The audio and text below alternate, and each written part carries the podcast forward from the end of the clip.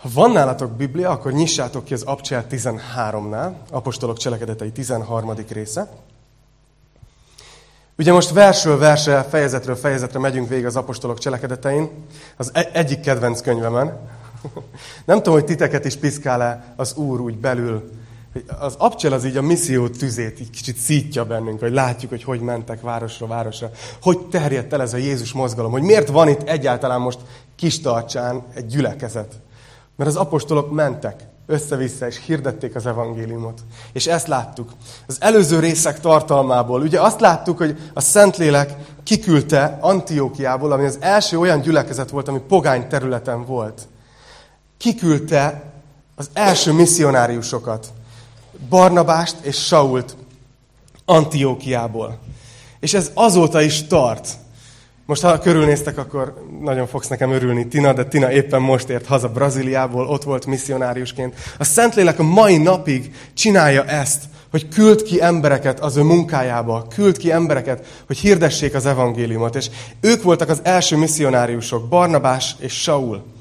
És Ciprus szigetére mentek, és azt vettük észre, hogy ott egy érdekes dolog történt, hogy fordult a kocka, addig Barnabás volt a vezető, de hirtelen Pál lett a csapatnak a vezetője, mert a Szentlélek egyszerűen őt választotta ki erre. És emlékeztek, akkor múlt héten beszéltem erről, hogy a gyülekezetben és Isten országában a vezetés az nem, elsősorban nem tekintély, nem pozíció, nem hatalom, hanem a vezetés az valami, amire Isten használ minket, egy funkció, egy szolgálat. És itt nem arról szól, hogy Pál jobb volt, mint Barnabás, hanem hogy ebben a szakaszban, a szolgálatban a Szentlélek úgy látta jónak, hogy Pál adjon vezetést ennek a missziós útnak. Úgyhogy Pál lett a vezető. És amikor visszaérnek Ciprus szigetéről, azt láttuk múlt héten, akkor egy fiatal hívő, aki velük utazott ezen a missziós úton, úgy hívták, hogy János Márk. Nem tudták eldönteni a szülei, hogy melyik a szebb, nem tudom. János Márk elvált tőlük, és így otthagyta a csapatot, és visszament Jeruzsálembe, hazament. És ugye beszélgettünk erről, hogy ez miért lehetett.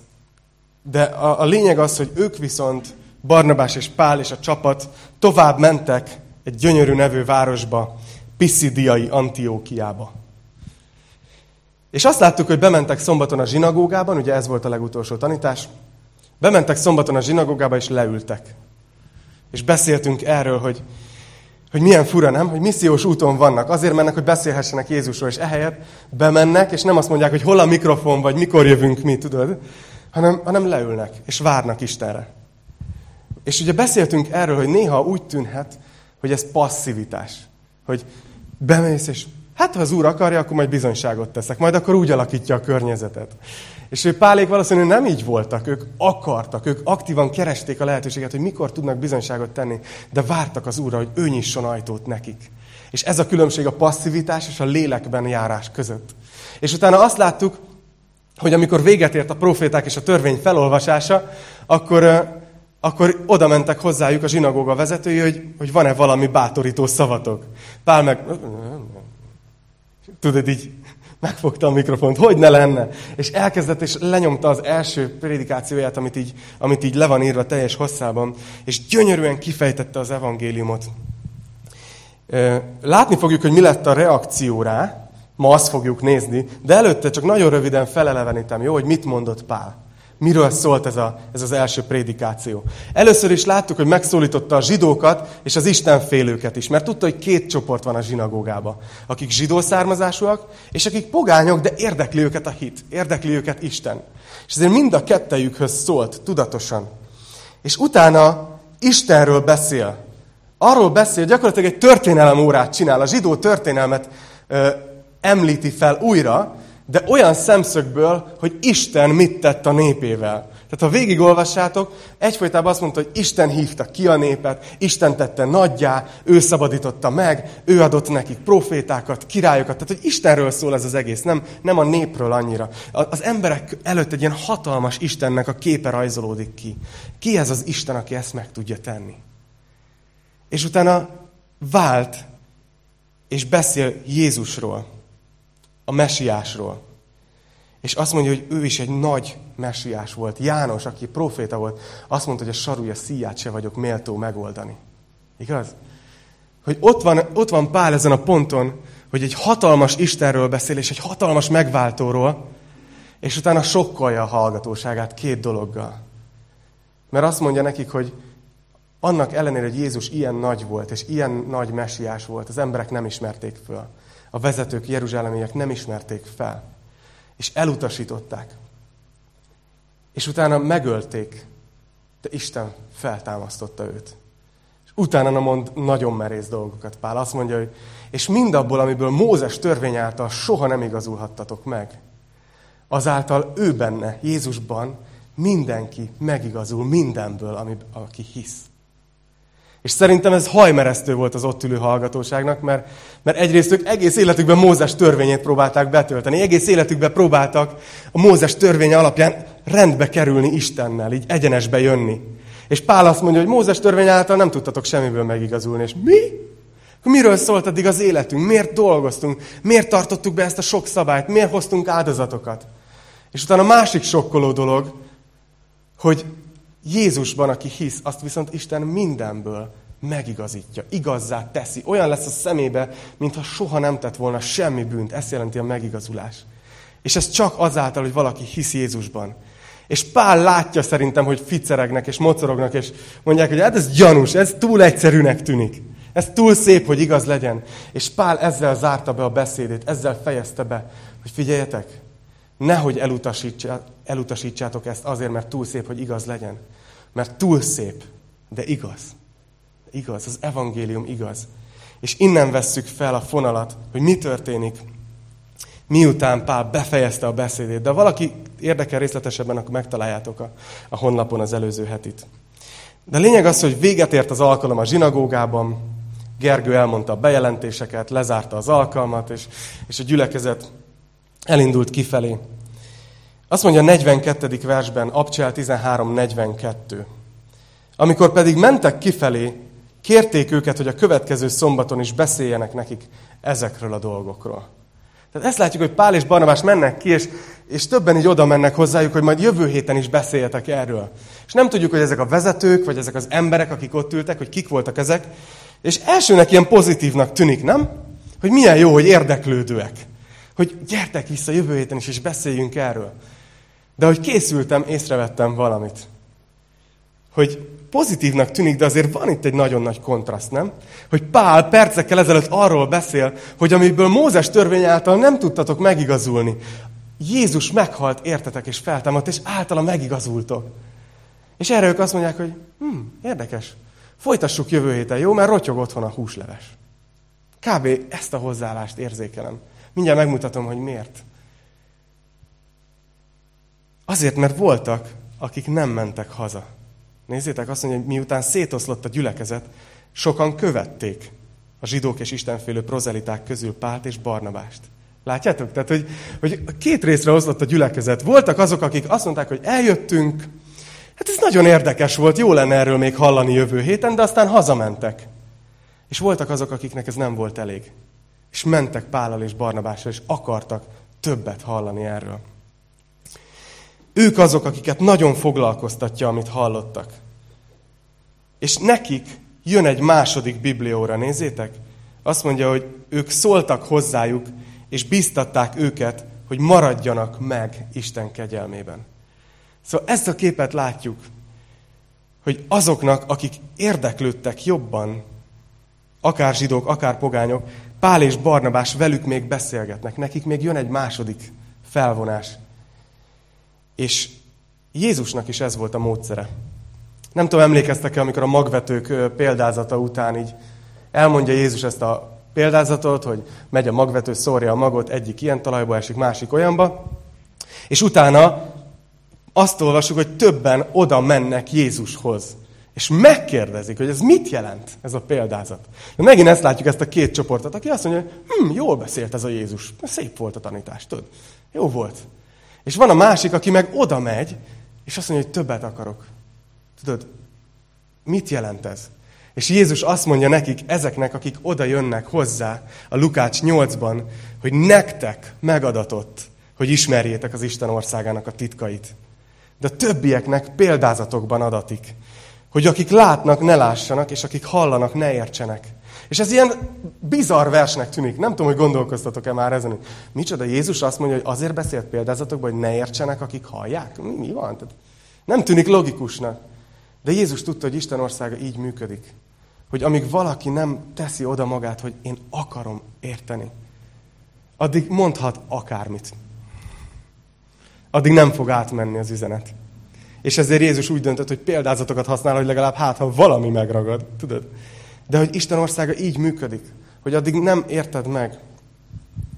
Valahogy így van kitalálva. De én ezt az életben is tanultam. Képzeljétek, amikor, amikor főiskolás voltam, akkor valamiből tankolni kellett a kocsimat, hogy valamivel tudjak menni az Eniért, és volt egy ilyen piros suzuki nagyon vicces volt, már akkor is. És ezt, ezt abból a pénzből tankoltam, amit így angol tanítással szedtem össze. Így otthon fogadtam ilyen általános iskolai nebulókat, és, és korepetáltam őket angolból. Na, nem azért, mintha én, én annyira jó lennék angolból, tudod, vagy hú, hú, de szuper, csak egyszerűen azt a szintet már simán tudtam korepetálni. És annyira megtapasztaltam ugyanezt a dolgot, hogy az a gyerek, akit hozott az anyukája, és tudod, a gyerek így áll. Anyuka meg mondja, hogy igen, hozza a hármasokat, úgyhogy föl kell fejleszteni. Én akkor meg tudtam mondani, hogy ez a gyerek nem fog jobb jegyeket hozni. Ha nem sikerül, fölkeltenem benne a vágyat, hogy akarjon tanulni. És annyira más volt, hogy volt olyan gyerek, aki maga keresett meg engem. Tehát látta a plakátot, meg mit tudom én, és akkor így letépte a telefonszámot, akkor ez így működött, nem volt Facebook. És így letépte, és fölhívott, és, és eljött, és, és ő pedig így, így ment, ment, ment, és, és tudott. És valahol így van velünk szerintem a lelki életben is, hogy én vért izzadhatok, és készülhetek akármit, vagy akármelyik tanító, bárki. De a másik oldalon is ott kell lenni annak, hogy én akarom az igét érteni. És azért örülök, hogy felétek szolgálhatok ebbe a gyülekezetbe, mert titeket ilyen embereknek érezlek. Hogy akarjátok Isten országát megragadni. Mit is jelent ez? És Jézus ezt mondta, hogy nektek megadatot, hogy ismerjétek az Isten országának a titkait. Szóval, Sokan Pállal és Barnabással tartanak, meghallgatnak egy második bibliórát, és úgy tűnik nekem, hogy meg is tértek. Tudjátok, miért gondolom? Mert Pál és Barnabás ezt mondják nekik, hogy maradjanak meg Isten kegyelmében. Ugye nem tudsz valamiben megmaradni, amit még nem éltél át. Tehát nagyon valószínű, hogy az történt, hogy Pál és Barnabás prédikáltak a zsinagógába, nagyon sokan azt mondták rá, hogy hm, szép volt, jól fog esni a húsleves, és mentek haza, és többen meg így oda mentek még, és akartak hallani, és őket valószínűleg Jézushoz vezette Pál és Barnabás. Átadták nekik az evangéliumot. És, és mentek, és utána azt mondják, hogy maradjatok meg a kegyelemben. Ez, ez az üzenetük Páléknak és Barnabásnak, hogy, hogy maradjatok meg a kegyelemben. És ez nagyon-nagyon fontos, figyeljetek, itt van egy lecke nekünk. Nem tudom, hányan mondjátok magatokat hívőknek, de valószínűleg nagyon sokan. Néha úgy állunk hozzá, hogy a hívői élet, a keresztény élet, az kegyelembe kezdődik. Az, arról nincs vita, igaz? Bűnösök vagyunk, halljuk az evangéliumot, hogy Jézus meghalt értünk, és csak hogyha hiszünk benne, akkor ő elfogad minket. És ezzel általában nincs bajunk. Ezt elfogadjuk, hogy oké, okay, ez a kegyelem, e, így kezdődik. De utána hajlamos vagyunk kiesni ebből. És nagyon fontos hallanunk újra és újra, hogy a hívő élet az nem csak kegyelemben kezdődik, hanem abban is folytatódik. És egyébként abban is ér majd véget. De most reméljük még nem soká. Reméljük, hogy még soká. Figyeltem, hogy ébren vagytok el. Nagyon könnyű visszacsúszni a megtérésünk után két dologba. Az egyik az, amikor visszacsúszol a cselekedetek rendszerébe. Hogy kitűzöl magad elé dolgokat, hogy én így és így akarom élni a hívő életemet. Ennyit szeretnék Bibliát olvasni, így szeretnék imádkozni, ennyit szeretnék szolgálni, így szeretnék adakozni, nem tudom, így szeretnék bánni a testvéremmel, így szeretnék bánni. És húzunk magunknak ilyen törvényeket, és amikor jó, be, bejön, akkor örülünk, és amikor nem, akkor elszontyolodunk. Amikor nem ütjük meg a lécet, akkor elszontyolodunk. De a kegyelem az az, hogy Isten a cselekedeteinktől függetlenül tart minket igaznak. És a kegyelemmel nem tehetsz más, csak hogy elfogadod. Nagyon érdekes, a kegyelemnek az eredeti szava az a karisz. A karisz azt jelenti, hogy ajándék. Tehát a kegyelemnek a nevébe benne van, hogy ez olyan valami, amit Isten odaad, és neked két döntésed van, vagy elfogadod, vagy nem. Nem tudsz érte megdolgozni. Nem tudod kiérdemelni. Így mondja az Efézus 2, 8, 9, hogy hiszen kegyelemből van üdvösségetek. Hit által. És ez nem tőletek van. Ez nem tőletek van. Isten ajándéka, nem cselekedetekért, hogy senki se dicsekedjék.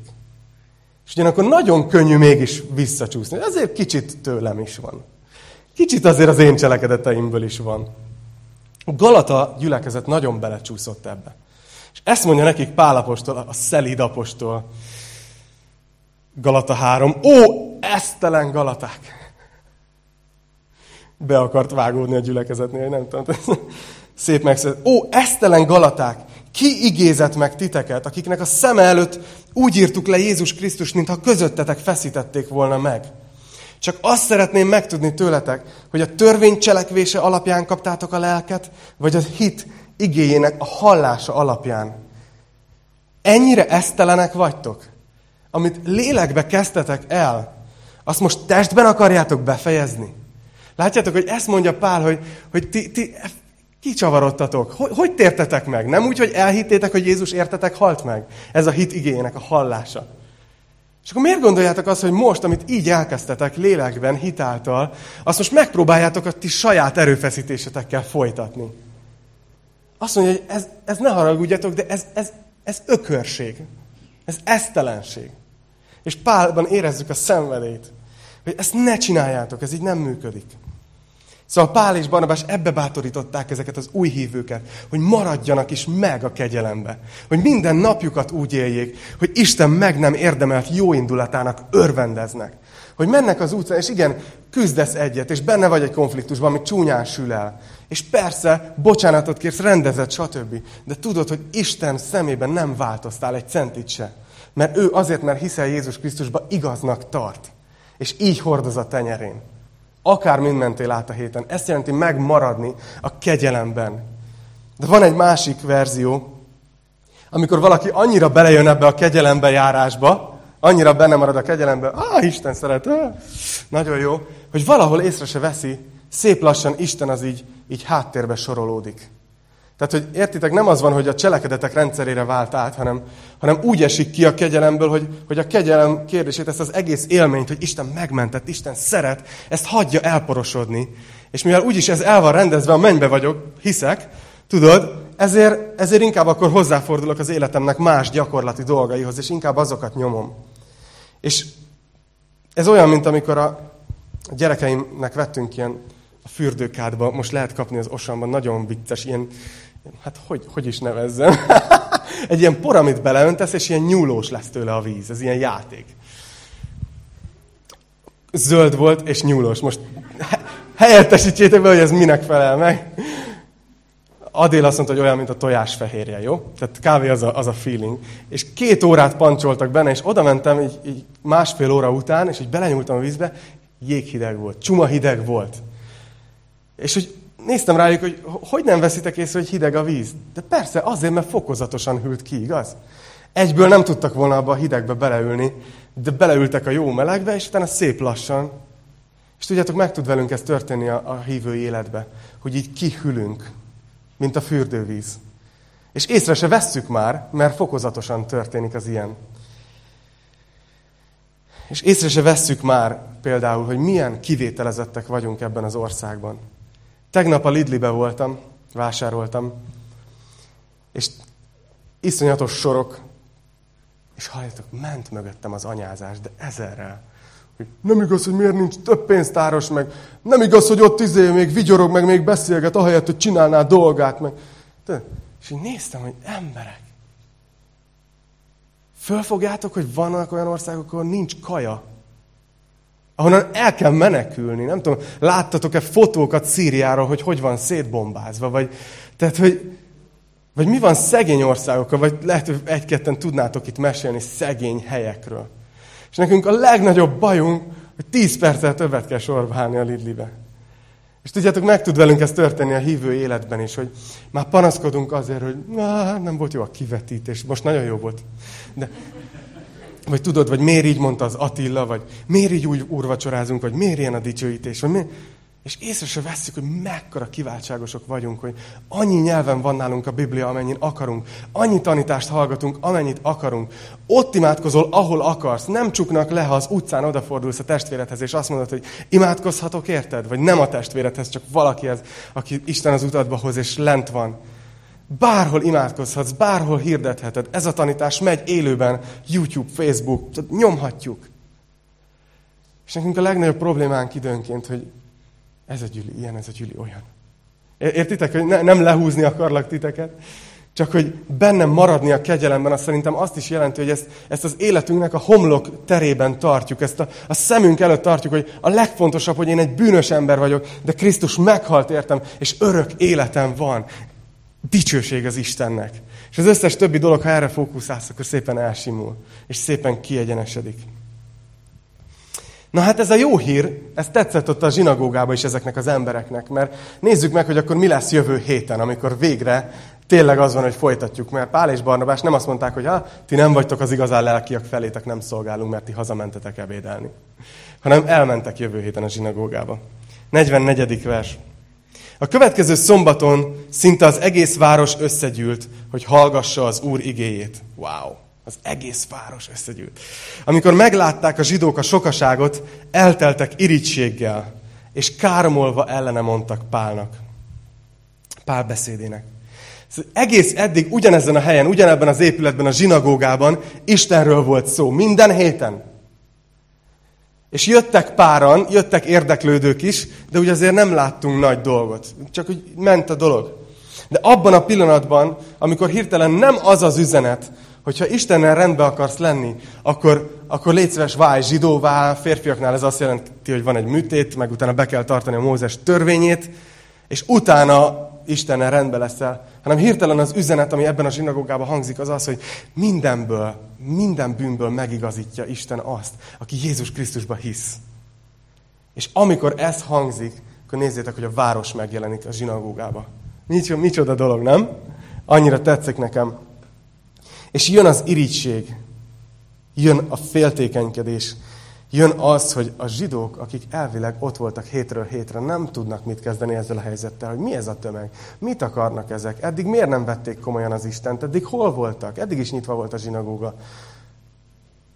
És jön a féltékenység, a keserűség, és az irítség, és az, hogy nézzétek, káromolva ellene mondanak Pál. Tehát nem csak picit rosszul esett nekik, hanem ők, ők káromolva ellene mondtak ennek az egész üzenetnek, amit Pál hirdetett.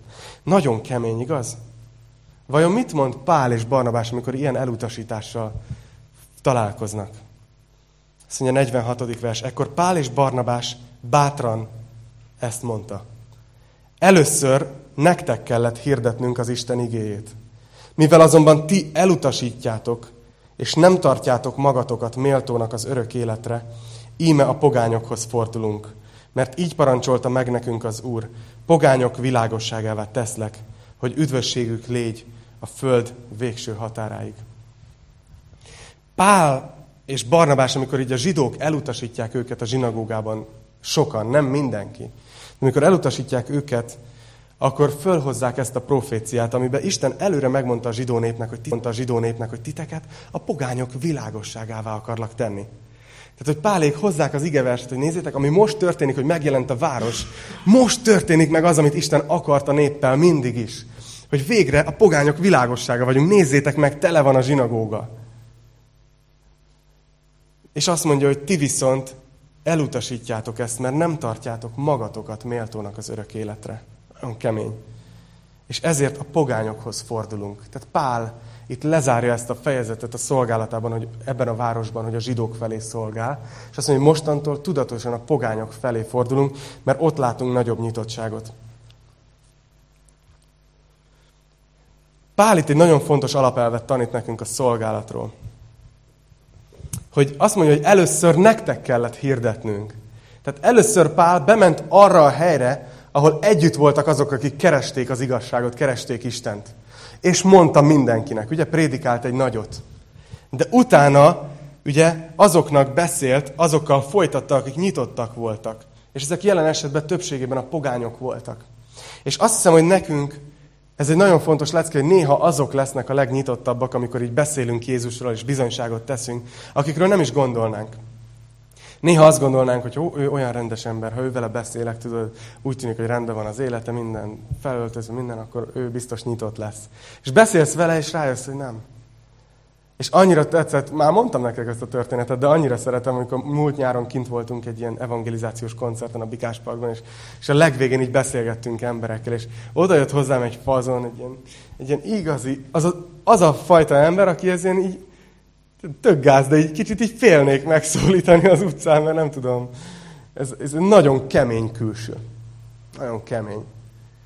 És így oda mentünk, és mégis így megpróbáltuk, mert amerikaiakkal voltam, és ők ilyen fullazák, simán oda mennek.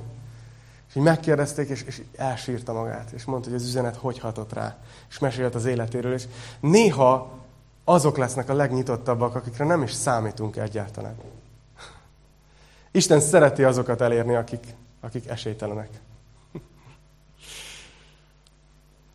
Ennek hallatára, 48. vers, örvendeztek a pogányok, és magasztalták az Úr igéjét. És akik az örök életre választattak, minnyáján hívőkké lettek. Az Úr igéje pedig elterjedt az egész tartományban. Azt látjuk, hogy a pogányok örvendeznek az evangéliumnak. Pál megvívja a konfliktusát a zsinagóga vezetőivel, mondja, hogy akkor mostantól a pogányokhoz fordulunk, mert ti nem tartjátok magatokat méltónak az örök életre, de a pogányok viszont, amikor ezt meghallják, örvendeznek az igének. Ők örvendeznek az evangéliumnak, hogy tényleg Isten elfogad minket is, és nem kell műtét, és nem kell betartani a Mózes törvényeit. Csak hiszünk Jézusban, és ő elfogad minket. És annyira tetszik, azt mondja, hogy magasztalták az Úr igéjét, ezt az üzenetet, ezt, ezt magasztalták. Azt mondják, hogy ilyet még nem hallottunk. És Pál és Barnabás jó döntést hoztak, hogy a pogányokhoz fordultak. De belegondoltam ebbe, kicsit gondoljatok bele velem együtt. Milyen lehetett ez az egész jelenet Pálnak, aki még pár éve kőkemény farizeus volt? Pálnak, aki pár éve még meg volt róla győződve, hogy a zsidók azok a valakik Isten szemében, és a többiek senkik akik meg voltak róla győződve, hogy valahol Isten azért választotta ki ezt a népet, azért szereti ennyire őket, mert ők különlegesek, jobbak. És a pogányok hagyjuk, ők a bűnösök. Annyira, hogy amikor eljutottak a tanítványok először, ugye mondták, hogy tanítsátok az evangéliumot, hirdessétek minden teremtménynek, akkor pogányoknak nem is hirdették. Lehet, hogy nem is vették őket ember számba. És ez a kő, volt kőkemény farizeus, a zsinagógában megtartja igeversekkel alátámasztott, nagyon szépen felépített, bizonyító beszédét a zsidóknak. És akik rá, rá harapnak erre, azok a pogányok. És azt látja, hogy a pogányok térnek meg, és örvendeznek, és magasztalják az igét. Ő meg ott áll a volt farizeus, és szerintem nem hisz a szemének, hogy wow, mit csinál Isten, és hogy miért pont rajta keresztül. A zsidók viszont nem bírják elviselni azt, ami itt történik. Még azt se bírják elviselni, hogy pálék a városban vannak, úgyhogy kihasználják a politikai összeköttetéseiket, és kidobatják őket. Nézzétek? 50. vers. De a zsidók felingerelték ellenük a tekintélyes, istenfélő asszonyokat és a város előkelőit, és üldözést szítottak Pál és Barnabás ellen, és kiűzték őket a határukból. Ők pedig lerázták lábuk porát ellenük, és elmentek Ikóniumba. Szóval ezt látjuk, hogy ők kihasználják a politikai összekötetésüket, és el kell menekülni a Pálnak és Barnabásnak, mert felszítják a, a, a vezetőket és az előkelőket a városban. És nagyon tetszik, amit itt mond az 51. vers, hogy hogy reagál erre Pál és Barnabás. Azt mondja, ők pedig lerázták a lábuk porát ellenük. Ezt még Jézus tanította meg, emlékeztek erre? Amikor kiküldte kettesével a tanít, tanítványait, 70 tanítványát különböző városokba, ahova menni készült. Csak aki azt mondja, hogy Jézus annyira spontán volt. Tudott előre 35 várost, ahova el akart menni, mert kiküldött 70 tanítványt kettesével, azt írja, hogy minden településre, ahova menni készült. Szóval volt egy kis terv. De Jézus ment, és azt mondta, hogy menjetek el, ne vigyetek pénzt, ne vigyetek semmit, és ahova elfogadnak titeket, jó, de hogyha lesz olyan város, ahol nem fogadnak be titeket, ott rázzátok le a port a lábatokról tanúbizonyságul ellenük. És azt mondom, hogy néha nekünk is ezt meg kéne tanulni a tanítványoktól, hogy megrázni a port a lábunkról, lerázni magunkról a port. Facebookon láttam egy elmés kiírást. Ez volt kírva, hogy a lelki béke négy szóval kezdődik.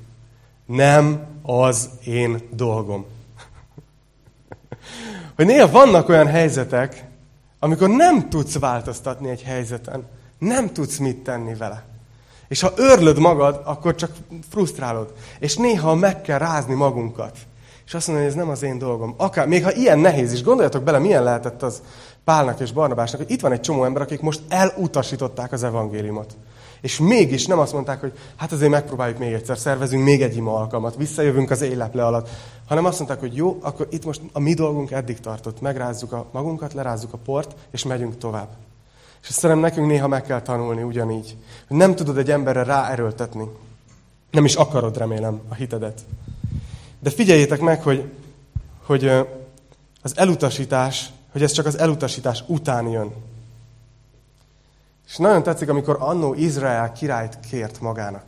Azt mondják, hogy minden népnek körülöttünk vannak királyai, csak nekünk nincs. Kérünk királyt.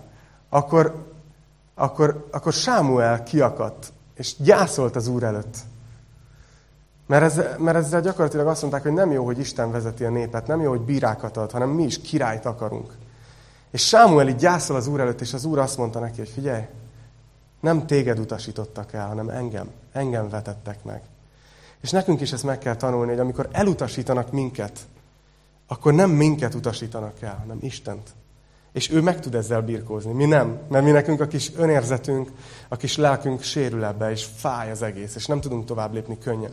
De ha átadjuk, és azt mondjuk, hogy Isten, ez neked szólt, ő, ő el tud ezzel. Ő, az a fura, hogy ő ezek után is tudja ezeket az embereket ugyanúgy szeretni. És még dolgozik rajta, hogy elérje őket, lehet, hogy máson keresztül. Hallottam egy, egy interjút valakivel, aki egy boxmeccsbe volt, és, és azt, ezt a mondatot mondta, hogy, hogy a boxban ugye az ütéseket, amikor jön, akkor hárítják, kivédik. Aztán tám, vannak támadó és védekező ütések. És ö, beszéltünk, nem jók a mozdulataim, mit röhögsz? Kellett volna ide egy boxzsák. Megjegyeztétek volna a tanítást. Képzeljétek ide.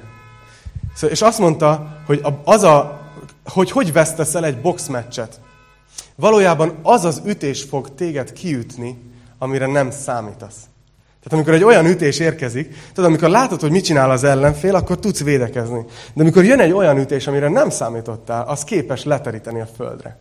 És szerintem ez egy nagy tanulság nekünk ebből a részből, hogy ugyanúgy, hogy itt Pál és Barnabás kaptak elutasítást, mi ezeket az elutasításokat bekalkulálhatjuk olyan ütésekként, amik tudjuk, hogy fognak jönni. Érted? Ha szolgálsz, ha csinálod az életedet, vagy csak élsz, fog jönni az elutasítás. Akkor terítesz ki a földre, ha nem számítasz erre.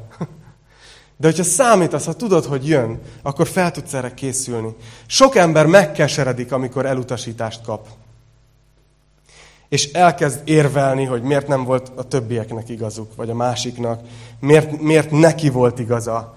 Néha azt mondjuk, hogy ez így nem ér, nem ér, csináljuk újra, harcolunk a jogainkért, de figyeljetek, keresztényként megvan ez a kiváltságunk, hogy amikor kapunk egy elutasítást, akkor csak megrázzuk magunkat, és tovább megyünk. És azt mondjuk, hogy Isten majd elintézi, amit itt hagyunk magunk után. Van egy népi tanmese, Figyeljétek már, milyen változatos. Most már népi tanmeséknél tartok.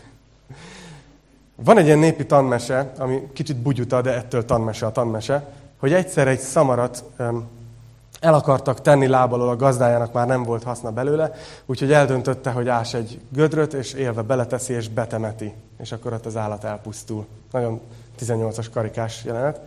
És lényeg az, hogy a szamár bele is űzték a, a gödörbe, és benne volt, teljesen ellepte, és, a, és elkezdték lapátolni rá. Elkezdték lapátolni rá a földet.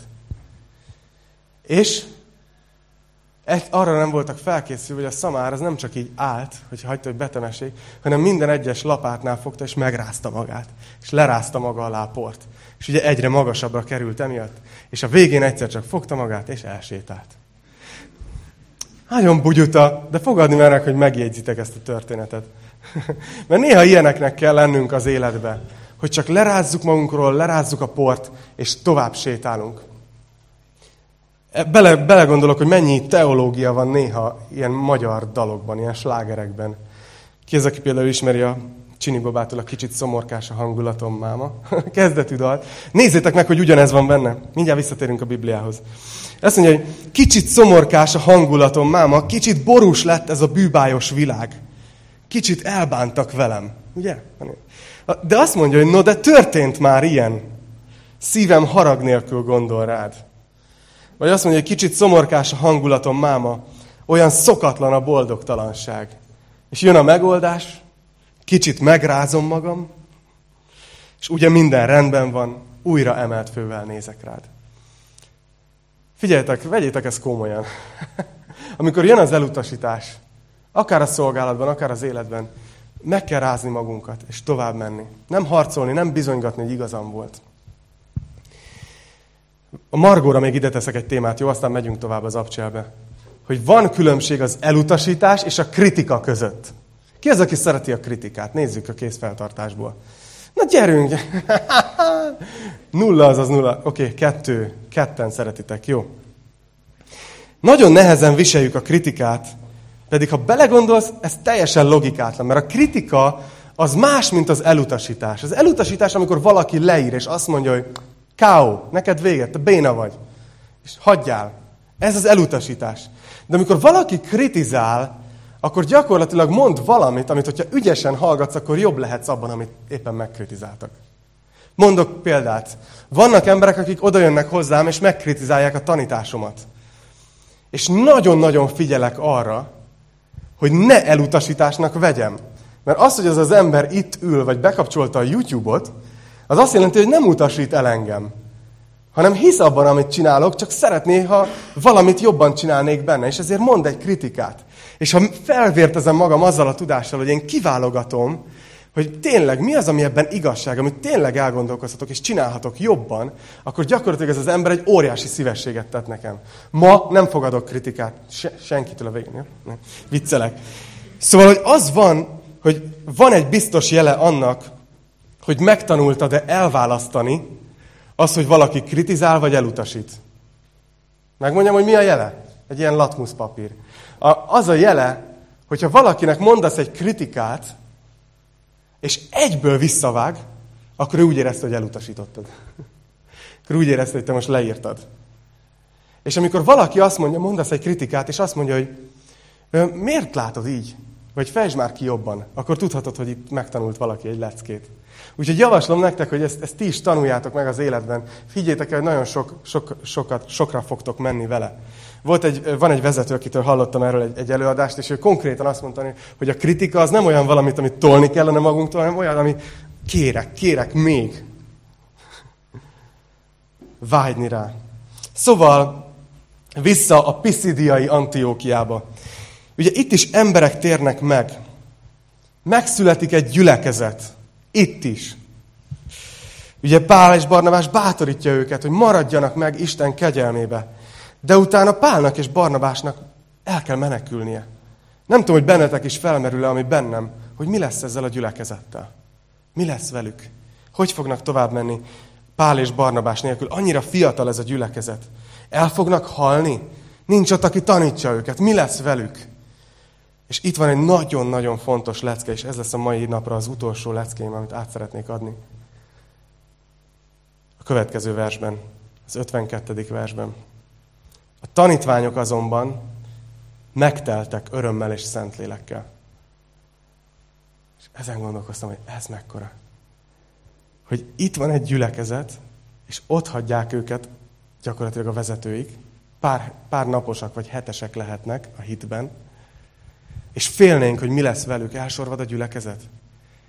És Pál és Barnabásnak menekülnie kell, ők eltűnnek, de a tanítványok megtelnek örömmel és szentlélekkel ott, ahol vannak. És nincs kétség, hogy Isten munkája menni fog tovább ebben a városban. Néha elfelejtjük szerintem, hogy a gyülekezet az Krisztusé. Néha azt gondoljuk, főleg a magamfajta, hogyha én nem szolgálok, akkor tudod, akkor ez megáll.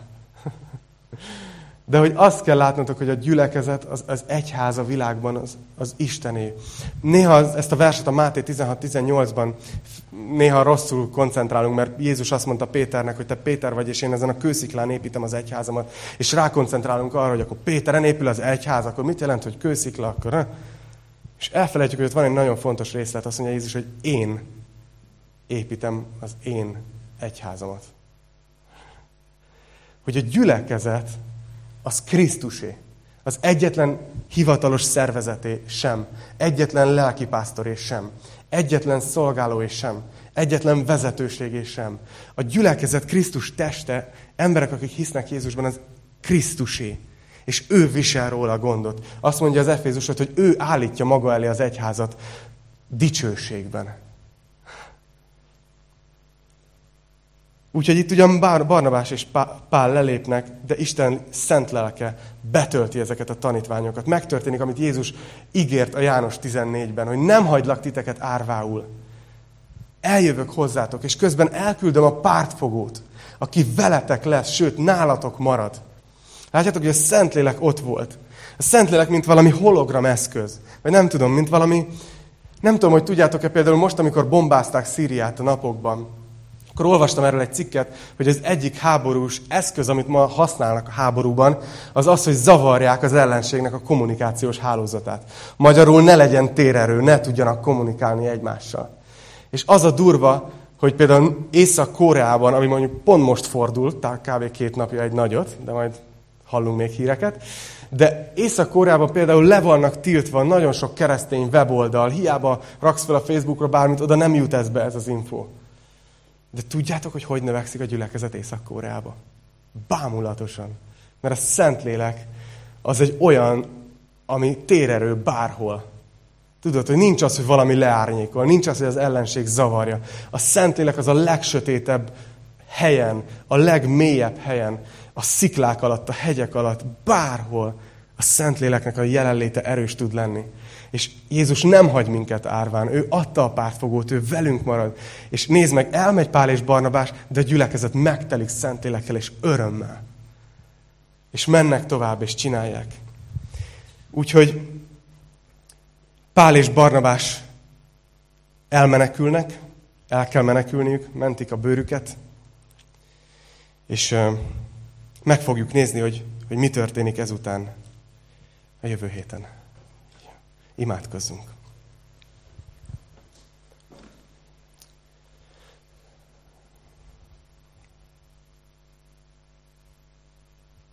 Uram, szeretnélek dicsérni azért, amit, amit Te teszel velünk, hogy, hogy tanítasz minket az igédből, Uram. Előttem is, amikor készülök, megnyitod az írásokat, és itt is, Uram, a gyülekezet összejön, és, és tudunk tanulni rólad. Mert úgy igazán szeretnénk ismerni téged, és úgy igazán szeretni téged, és megélni azt, amiért te itt hagyod a gyülekezetet, Uram, a földön, amiért nem vitted el egyből a tanítványokat magaddal. Uram, köszönöm neked azt, hogy te nem szűnsz meg munkálkodni velünk, hogy te formálod az életünket folyamatosan. És azért imádkozom tiszta szívemből, Uram, hogy ezt az igét, amit ma küldtél nekünk, ezt tedd életté az életünkben hogy vérteszt fel a testvéreimet itt azzal a tudással, hogy a gyülekezet a tied, hogy lássák úgy a gyülekezetet, mint a tied. És Uram, imádkozom azért is, hogy add meg nekünk ezt a képességet, hogy, hogy tudjuk lerázni a port a lábunkról, és tovább menni az elhívásunkban, amikor elutasítással találkozunk, akár a szolgálatban, akár otthon, akár bárhol. Uram, de kérlek arra is, hogy Te így mutasd az elhívásunkat. Olyan nem tudjuk, mennyi idő van hátra, Uram, de annyira mozgolódik a világ, annyira megérett a helyzet arra, hogy Te visszagyere Jézus. Annyira megérett a helyzet arra, hogy, hogy emberek ne egyesével, kettesével, hanem százasával, ezresével jussanak hitre. Uram, annyira szükség van a Te egyházadra, hogy betöltsd a lelkeddel, és, és Te erőddel hirdesse az evangéliumot. Úgyhogy ezért imádkozunk a gyülekezetünkkel kapcsolatban. De Uram, ugyanígy imádkozok most minden, minden keresztény gyülekezetért akik akár a héten bármelyik nap összejöttek, vagy akár ma összejöttek, vagy még össze fognak jönni. Imádkozok minden gyülekezetért, Uram, hogy a Te lelkedet öntsd ki újra, hogy, hogy építsd az országodat fel közöttünk, Uram. Mi vagyunk a Te néped, tudjuk, hogy nem vagyunk jók, nem vagyunk erősek, de szeretünk Téged, és szeretnénk, ha az evangélium életeket változtatna meg. Nagyon rád vagyunk szorulva, Jézus. Kérlek, hogy tölts ki a lelkedet, hogy mi is megtelhessünk örömmel, és így mehessünk tovább a Te nevedben. Így imádkozunk, Jézus. Amen.